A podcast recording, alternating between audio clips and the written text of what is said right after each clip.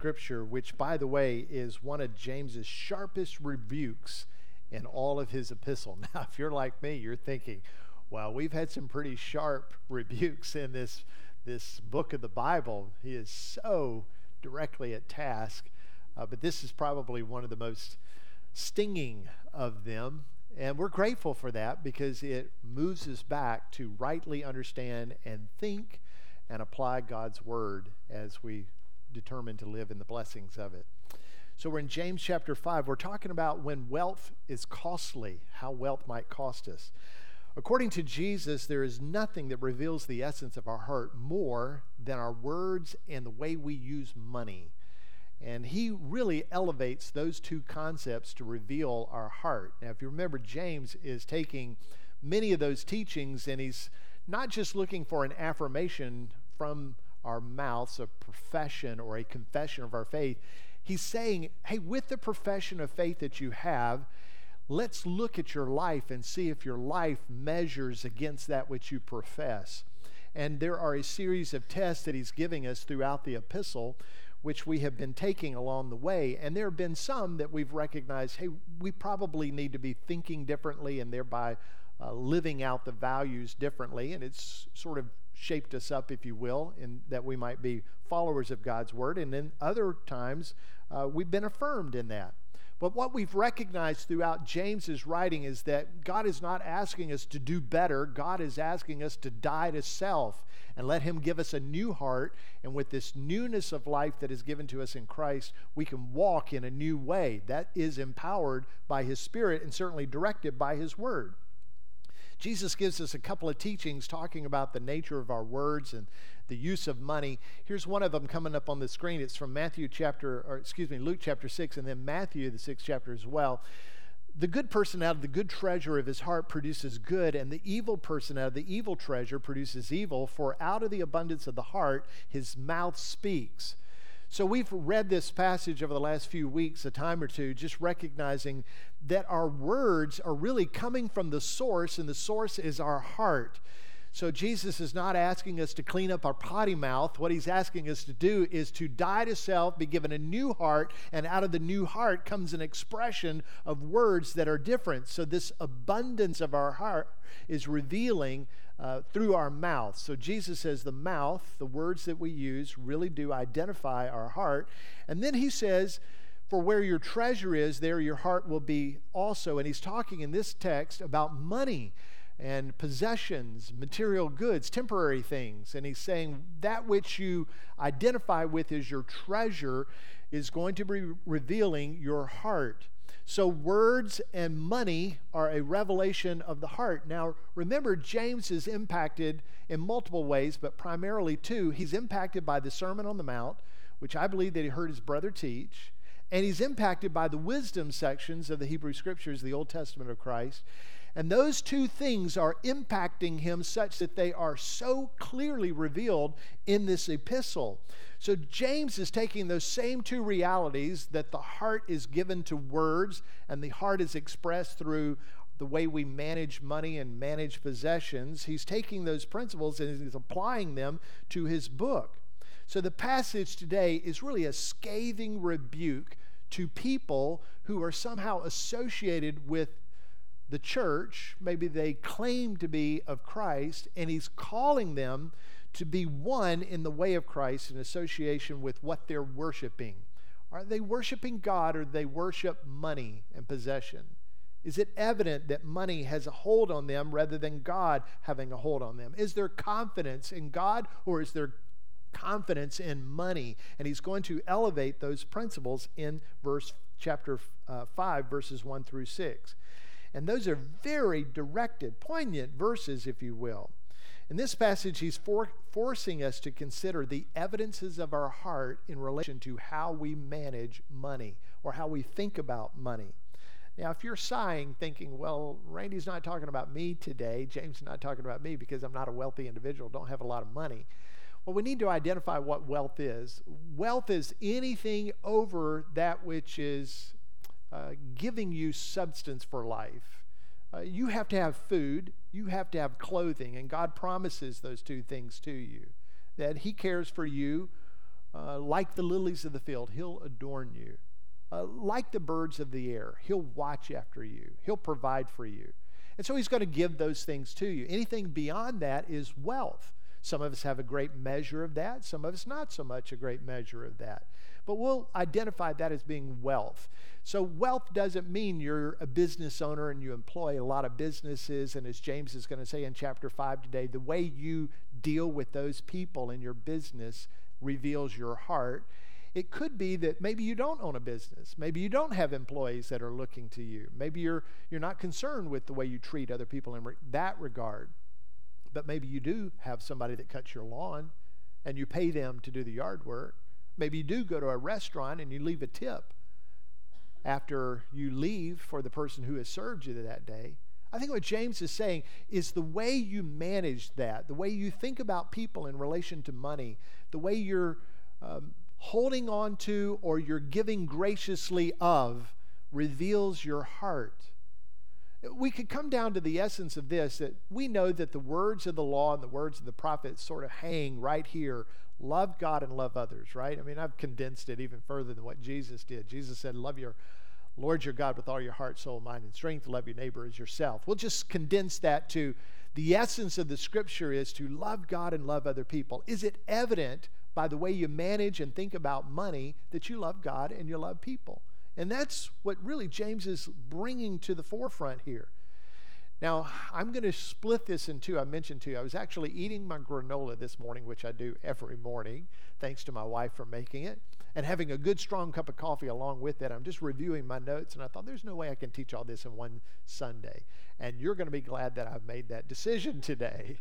so I'm going to split it in two, and we'll actually look into the beginnings of chapter five, but I'm going to build a, a foundation which we can build on one that, that we can read the text and understand it with clarity because we're seeing the totality of the, um, the subject. I shouldn't say that we're looking at the totality of subject, but we're attempting to look at the totality of it.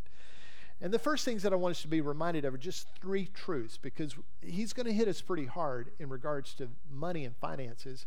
So let's just knock out some truths that we just need to make sure we know before we jump into James chapter 5.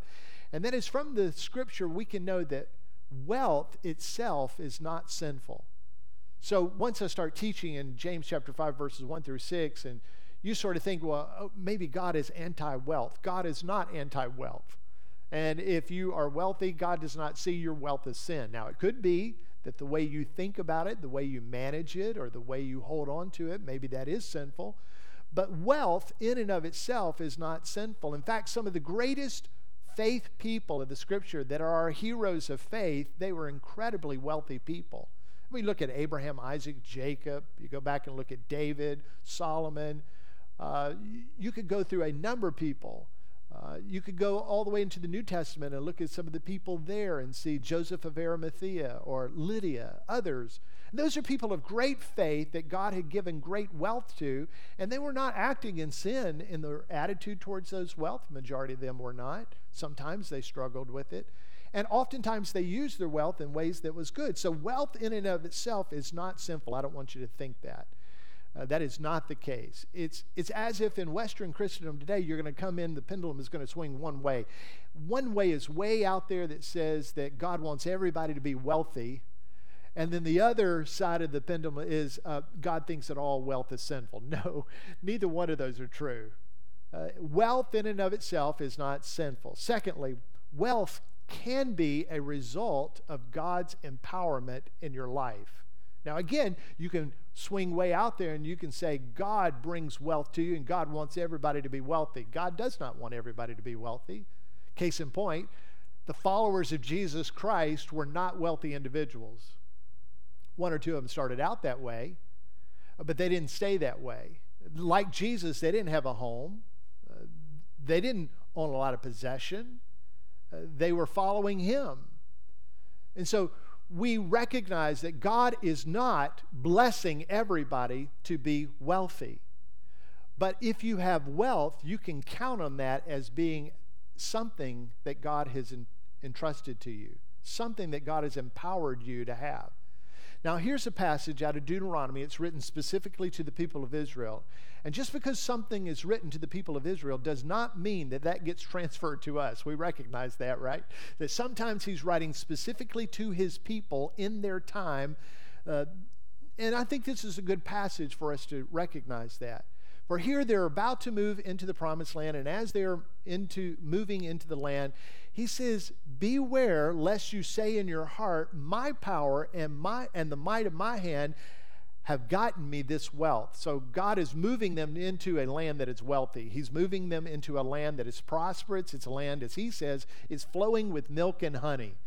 That's that's a modern way for them to say they had it going on, right? But you and I need to be reminded that this land of Israel is a really, uh, for lack of a better word, a fickle land. What do I mean by that? It requires the unique blessing of God. God said of the people of this land, it will be requiring of me to interact with you and bless the land. In fact, the way it works, God provides rain, and that rain comes into the mountainous regions, starts flowing either from the, the Jordan River or flowing into the Sea of Galilee, and that pools for the rest of the country the main vein of water that goes throughout it. The tributaries are all, and even the under aqua uh, aquacultural, I forget what that's called, the, the aqua systems underneath the ground. All of that is dependent upon the mountainous rains. And here's what God said to the people I'm going to bring you into this land, and if you will serve me and you will worship me alone, I will make that land prosperous. And if you don't, if you serve other gods and you are not faithful to me, remember what he said? I'll close up the windows of heaven. I'll close up so the clouds don't bring the rain. Now, when it is flourishing, it's by God's grace, it's by God's goodness. And it that central section around the Jordan Valley, that, that wondrous valley becomes like the breadbasket of not just Israel, but for much of the region. In fact, you and I have the bounty of God's grace through Israel when you and I put olive oil in on our food or we cook with it. Much of that comes out of Israel. But anyway, he says, You need to remember that it's by my power and by my might, not yours. I'm the one that's providing this. You shall remember the Lord your God, for it is he who gives you the power to get wealth, that he may uh, confirm his covenant that he swore to your fathers as it is this day. So to Israel, he says, Don't think that your wealth is by your own hand. Your wealth is by my care and by my empowerment that I have given to you. So many times, those of us who have resources, we might think, oh, I'm a self made man, or I'm a self made woman, or it's hard work and hard discipline. It's, it's uh, scrimping and saving. It's, it's that that's provided this. And God just says, whoa, time out. You need to recognize that my grace is evident and that I have empowered you to have that, and I'm entrusting it to you. So, not all wealth is sinful. We, we understand that. And all wealth can be a result of the empowerment of God. Number three, wealth provides opportunities beyond ourselves. So, wealth is meant to be not just for our own management and for our own good, but for the good beyond us. And I just move through these fairly quickly. They're for you in your handout. I'm going to go through them in a little bit more exhaustive way uh, this morning, and, and that'll set us up well for next week. How does it go beyond us? How do, how do we have wealth with the right attitude and bless beyond us. Number one, we serve and honor the Lord with it. Now, if you've been in church life much, you recognize that many a preacher will communicate out of Malachi chapter 3, specifically verse 10, when, it's, when he is talking about giving and tithing. And that's, that's okay to do, but we need to recognize Malachi was not written for you and me specifically as much as it was written for Israel. It was written to a group of people that God said, I want you to bring a tenth, which is what the tithe is. I want you to bring a tenth in, and this is the way that the theocracy will be funded. This is the way that all my temple and the worship and all the inner workings of the country will be funded. Anybody up for a 10% tax? it was good enough for God's people, and that's what God imposed in the theocracy. But now many of people here might pay 25 to 40 percent of your income in tax. That's not the way God did it. But anyway, God says to them, Will man rob God? Yet you are robbing me. But you say, How have we robbed you? In your 10%, in your tithes and your contributions, he says. Verse 9, You are cursed with a curse, for you are robbing me, the whole nation of you. Bring the full tithe into the storehouse, that there may be food in my house. Then look at the next part of this.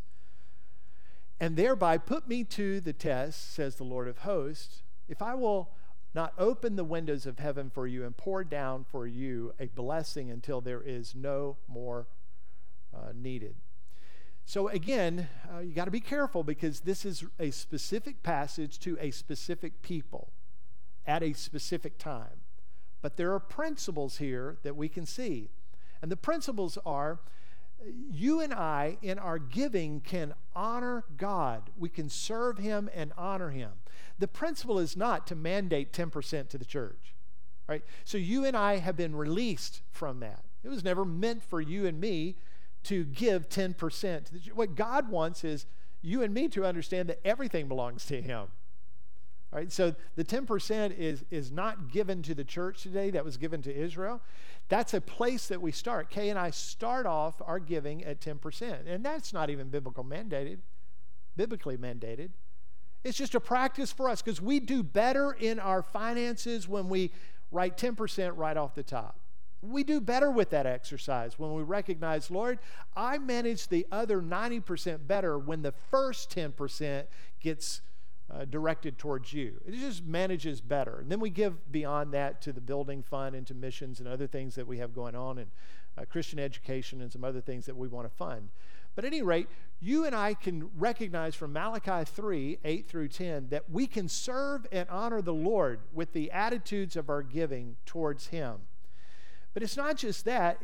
The New Testament nowhere designates a percentage of income a person should set aside but only says that gifts should be in keeping with income. So sometimes 10% might be a real stretch. God's okay with that. If you're living in a way that is a good manager, a good steward is the Bible word, and 10% is a stretch for you, God knows that. God gave you the provision that He has given to you. Sometimes 10% would be far too little based on the provision that God has provided. So the New Testament church, for you and me, God doesn't give us a percentage. He just says, let it be in keeping with your income. In fact, the practice is, as uh, 2 Corinthians 9 says, each one ought to decide in his own heart, not under compulsion, not because I'm requiring it of you. Desire, des, uh, you have a desire in your own heart for your love for God, be a cheerful giver. So there's the mandate for us. Sure, give. Let it be based on the income that God has entrusted to you. Don't do it out of compulsion. Be cheerful in it as you are serving and honoring God. So we want to recognize, first and foremost, that it can be beyond us and it can be a way to serve and honor God. Secondly, it helps people in need. Uh, when we recognize that God has entrusted to us wisdom and income and possessions, and we see it as a way to meet other people's needs, it's really a good thing. As for the rich in this present age, Paul says to Timothy, they are to do good, to be rich in good works, to be generous and ready to share, thus storing up treasures for themselves as a good foundation for the future, so that they may take hold of that which is truly life. So they're recognizing that life is not found in the money, it's not found in the possessions. Life is found in the goodness of God, and it's demonstrated in us sharing the needs for other people. And it goes on to say that we can give beyond ourselves or have wealth beyond ourselves when we give inheritance to our family. In the first service, my parents were in the room, and I was saying amen to the fact that parents give an inheritance to their children. And in the same service, my middle son, who's singing today, would say amen to the fact that parents give inheritance to their children. And the idea is that this is the way it should be, that we ought to be recognizing all that I have is not just for me, but it's for others. It's for God, it's for others, and family is the, the place that that gets exercised first, and inheritance. But money beyond me and wealth beyond me can win the lost. The way the scripture says in Luke 16, we can use resources in a way that we make eternal friends. And if I were going to summarize that, it, that is, we would use resources in a way that build the gospel around the world, communicate the gospel around the world so that people come to faith in Jesus Christ. And we're using resources in a way that shares the word of God with other people. One of the joys that we have as a church is that we have deposited thousands upon thousands of Bibles around the world. And with great confidence, we can send that word out knowing that it doesn't return to the Lord in vain. It comes back in fullness that God intended it to be. So we win the loss by giving beyond ourselves. And then we support the work of the people of God's church. So we're talking about wealth and how that wealth could be greater than just for us, but beyond ourselves. And in this, we support the work of the church. Now, look at this next passage that's coming up on the screen. This is a wondrous, uh, grace filled church, this church in Macedonia. Paul says, We want you to know, brothers, about the grace of God that has been given among the churches of Macedonia. For in a severe test of affliction, they were afflicted. The churches of Antioch were afflicted but yet their abundance of joy and their extreme poverty have overflowed in a wealth of generosity on their part. Now, there's some words that just don't go together in this verse. And when you think about extreme poverty and affliction, that doesn't seem to go together with abundance and overflow. So, obviously, here's a group of people that saw the provision of God as wealth, anything beyond food and anything beyond clothing is wealth, and they were eagerly generous. They were wanting to share that with those people, those other saints of God who were greater afflicted and in greater, more extreme poverty. Now, who are those people? Uh, the people in Jerusalem, by and large, who were Jewish but had come to recognize Jesus as Messiah. And as they are messianic, their businesses are turned away. People aren't going to do business with them and their families turn them out. Their families don't want to have anything to do with them. And the means by which they used to live are now gone. And the churches in Macedonia, who are significantly effective financially, have a desire to make an impact on those churches and those people of faith, and they give. In fact, he says, For they gave according to their means, as I can testify, and beyond their means, of their own accord, begging us earnestly for the favor of taking part in the relief of the saints. And this, not as we expected, but they gave themselves first to the Lord and then by the will of God to us. So you see the order here. Their heart was given to God, their heart was given to the mission of God, the people of God, and the churches of God. And it proved out in the evidence that they gave beyond themselves with their wealth to those who were in need. And finally, all that together, we could probably put other points in, but we're talking about beyond ourselves in this life, is we're storing up for ourselves treasures in heaven. So, the thing that I dislike most about the prosperity gospel that God wants everybody to be rich, and if you'll just have enough faith, it'll be provided to you. If you'll give this, God will multiply it this times over. The thing I dislike the most about that is that it discounts the glory of the treasures of heaven. And it takes away that which is the treasure of heaven, which is eternal, and exchanges it for something that is temporary, which, by the way, God reminds us through the scripture over and over will burn away in the end. What a dastardly lie that is to say that God wants you to have and hold and possess most importantly, that which is going to burn away and remove from the land. That's ridiculous, isn't it? So, in understanding the fullness of that, we say, Oh God, let us not have the treasure of that which is going to burn away. Let us treasure that which is going to be forever. Use that which is temporary to bring about in, in greater benefit that which is eternal, greater blessing that which is eternal. So, regarding wealth, we should prepare to answer before God these three questions. Again, we're just building a platform. Before we even get into James 5, we're just building a platform by which we can stand on. In an extra biblical way, I just want us to think through this. God has not identified questions that He's going to ask us in heaven. All right, when you're standing before Jesus, God is not going to say, Now tell me why I should let you into my heaven. But the principle of that question is very important for us to know. And the three things that I think we ought to, in principle, be able to answer to God regarding the, the money and the wealth that He has entrusted to us is this. Number one, what if God asked us, How did you gain your wealth? Are we standing before God and you know, wealth is no more? When you're standing before the creator of everything, who sustains everything, who owns everything, what is our measly wealth? But it was that which was entrusted to us to manage, to hold, and give back, right? In the end, where I'm giving it all back. In the end, you and I are both giving it all back. So if we stood before him and he asked us, Now tell me how you gained the wealth that you had on earth, what would be our response? Did you gain it honestly? Did you gain it fairly? Did you gain it with regard to others? How did you treat others in the midst of your gaining wealth? Now you say, Randy, why are you asking that? Because that's where James is going to come to. James is going to ask that kind of question. He's not going to do it straight out, but he's going to speak about people who failed to ask that kind of question in their life, and the evidence of it is in the end, their money testifies against them. The people that they were associated with who should have been paid by them, who did not get paid by them, they cry out against them. So if they had asked early on, if God asked me how I'm gaining my wealth, what would I be able to respond to him truthfully? That would have helped them in the position that they're in. Secondly, I think we ought to ask ourselves as if God is asking us, what is your attitude about it? What's the attitude about the money, the wealth, and the possessions that you have?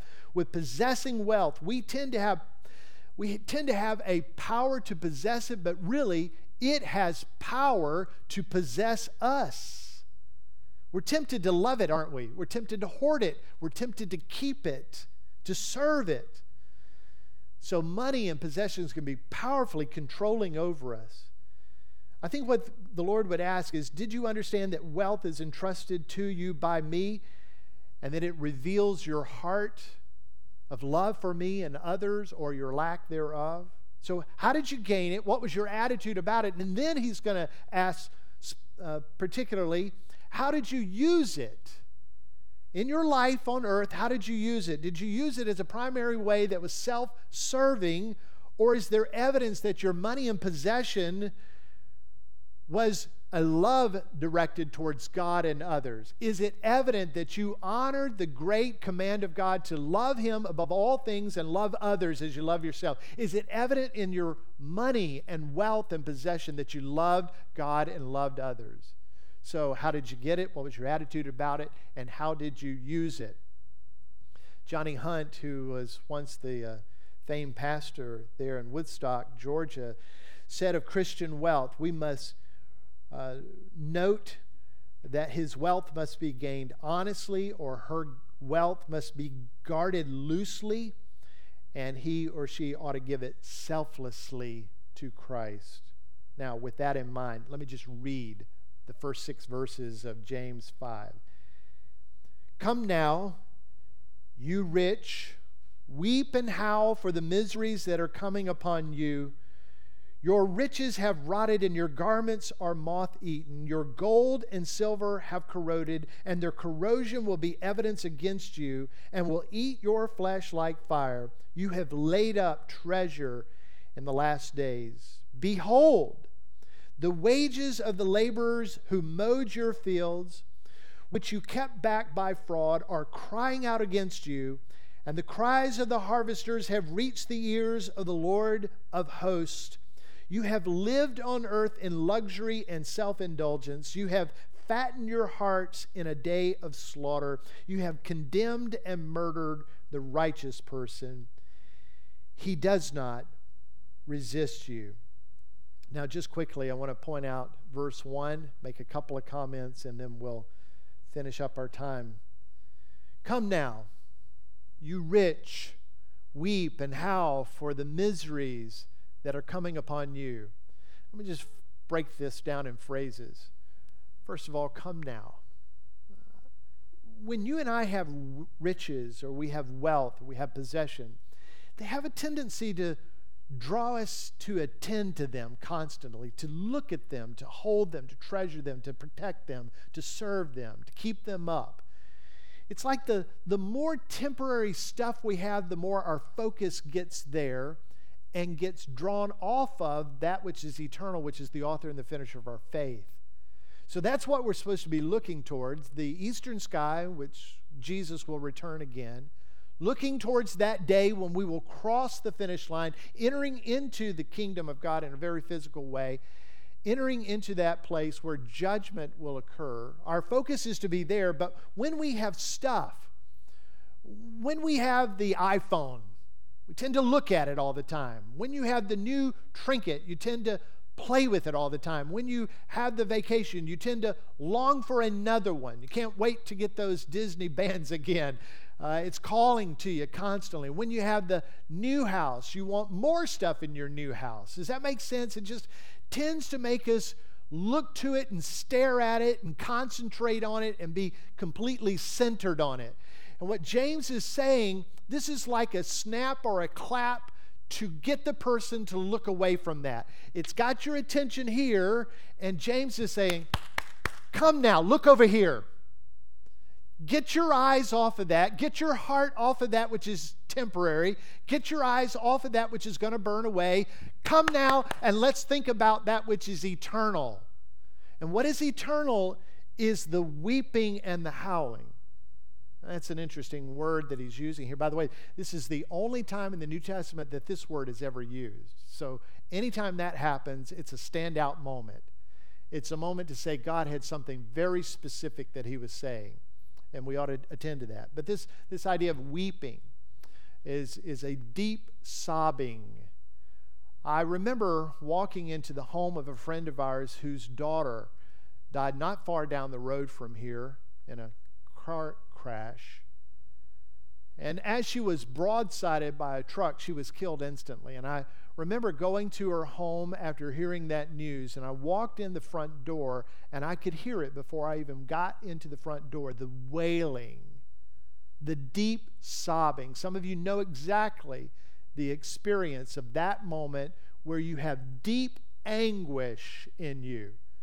It could be a death of a loved one, it could be the, the loss of something significant, it could be the deep sorrow that you sense over sin in your life, and it has brought, at some point in your life, you've experienced that deep anguish. Words are not needed. You know exactly from that guttural sound that somebody is in great anguish. That's the word that he's using here. He's drawing their attention. Come now, you're looking at that which is temporary, that which is going to be burned away. But in the end, your riches are going to cause you to have deep anguish when you stand before the God of the universe. When you stand before Him and give a judgment to your heart condition, which has been evidenced by the way you used wealth, you will weep and howl is a screeching, it's a screaming, it's an uninhibited voice to that deep pain and realization that everything in your life has been bent towards riches and experiences that are temporary and now burned away. And what stands before you is the eternal God who is the judge and he is just, and every sin is paid for. And what he has heard is the people you have cheated. He has heard their cries, and he's asking you about that.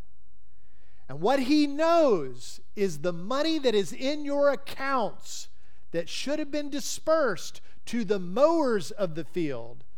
The money itself is crying out to him. It is testifying against your life. And in that moment, the weeping and the screeching, the howling of the miseries that are to come when those sin have to be paid for for all eternity. James is saying, You who might be connected to the church in some way, who might have a title of Christian in some way, you who reveal a different heart by the way you use money and wealth and possessions, you need to get your attention off that which is temporary and recognize the miseries to come unless your heart is transformed. Now, that's not a pick yourself up by the bootstrap, get your life in order kind of message, is it? That's an, oh God, I'm in need of mercy kind of message. This isn't about you and me having better finances, about us doing things better, being more generous, more giving. This is about us saying, Oh God, the way I use money reveals the deadness of my heart, reveals the utter sinfulness of my heart. The way I've thought about wealth and possession has revealed that my love is greater for stuff than it is you. That my God has been stuff and not you. My worship has been stuff and not you. And oh God, I need your mercy. That's what James is calling him to. Genuine faith, not just a claim of faith. And he's at this point showing the way you think about and manage your money reveals a heart, whether it is transformed by Christ or not transformed by Christ. That's his primary message. Now, that doesn't mean that those of us who are in faith can't learn from that. We can learn from that by saying, God, you took me away from that. You rescued me from that life. Why do I have a tendency to go back there? Why do I have a tendency to think as the world thinks when you gave me the mind of Christ? So he's really drawing them to think about it differently. And isn't that the way Jesus did it as well? And these words almost match verbatim in James what Jesus had taught. Jesus said, But woe to you who are rich, for you have received your consolation. Woe to you who are now full now, for you shall be hungry. Woe to you who laugh now, for you shall mourn and weep. Those are the words of Jesus. And they are the words of his brother, James. They are the words of the Spirit of God to us today. Now, illustrate this point, Jesus one time gave a, a, par- a parable, a story that illustrated the truth. He talked about a man named Lazarus who is incredibly rich.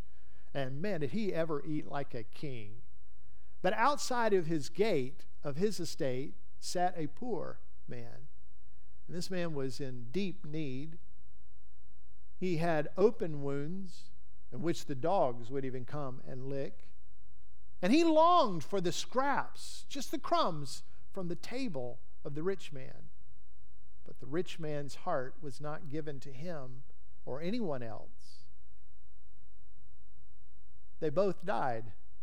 And in the parable, the poor man is at the bosom of Abraham. And the rich man who once had it all is in Hades, in anguish and in torment. And he longs for some relief from the one that he had rejected to give relief to all the years of his life. He longs for relief from him. And if he can't have relief from him, maybe he can go and he can testify to his family You do not want to come here. Remember what Jesus says? Oh, the chasm is too great, the divide too broad. There's no way for one to pass from one place to the other. In other words, the time to make those kind of decisions is now, before eternity is realized. It's now. And that's what James is calling us to do. He's calling us to make the decision now. So if your focus is on money and possessions rather than the God and his glory and his kingdom, then you need to recognize, like Lazarus and that poor man, the tables are going to turn one day and eternity is going to be set. You might be eating high on the hog right now, but my friends, the table is going to turn and eternity is going to be set. And James is calling us to that kind of reminder. Riches and possessions are going to fail you. We won't need a safety deposit box in heaven, will all that which we have treasured and put aside means nothing in the day of eternity. Our savings, our investments, our possessions, they will all leave us penniless in the economy of heaven. And James is saying you better recognize that today. Money is leaving a solid trail of evidence. And if you have used it in ways that is against God, the money is crying out against you its testimony. It's a solid trail of evidence. and the people that you have hurt and wounded along the way, their voice is crying out to God, and God is listening. This is a great discovery in this moment. God, let my life be given to you. Change my attitude, change the way I view things, change my heart. There's other places in the Bible when the opposite is true that our money can communicate the positive works of being a saint of God, where we make investment with money and possessions to build up eternal deposits in heaven, where money and possessions can be a life character witness for those who are in Christ, and Christ will then reward them faithfully. The question is have you determined that in which life you'll choose to live? You can live the life in pursuit of Christ by denying yourself, taking up your cross, and following after Him, and He will put you on a new path. You know what James is coming down to is this question What are you treasuring most in life? If you're treasuring the temporary, you're treasuring the wrong thing. Do you treasure Jesus over the treasures of this world? Is it evident? Is it evident that you treasure him above all, that you give glory to him above all, that you serve him above all, that you invest in him above all, his ways and his life? James is going to beckon to us in this passage. Would you rather have Jesus than anything else? Is it evident that your heart is transformed because you would rather yield your heart to Jesus above anything else? Is it evident that you would treasure Jesus above all things? And if not, would you come to discover the treasure who Jesus is? Would you come to discover the treasure of eternal life in Him and the joy of being in His presence forever? Would you discover the wonder of being in Christ and Christ in you. Let's pray together. Father, in this moment, I pray that the discovery of Christ would be so present. The discovery of Christ and His holiness and His righteousness and His surrender unto your will. That He would come and die in our stead, paying the cost of our sin, bearing the weight of our sin as the substitute for the justice that is required of all sinners. And upon recognizing his love for us, we would yield our life to him. And we would treasure him and lift him above all things. We wouldn't put our focus on anything that is temporary in place of him, but our focus would be on Jesus.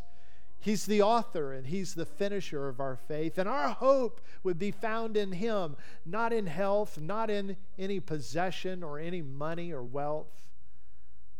And in that, Lord, that we would treasure Him above all things, choosing Him above all things. Lord, help us in our weakness.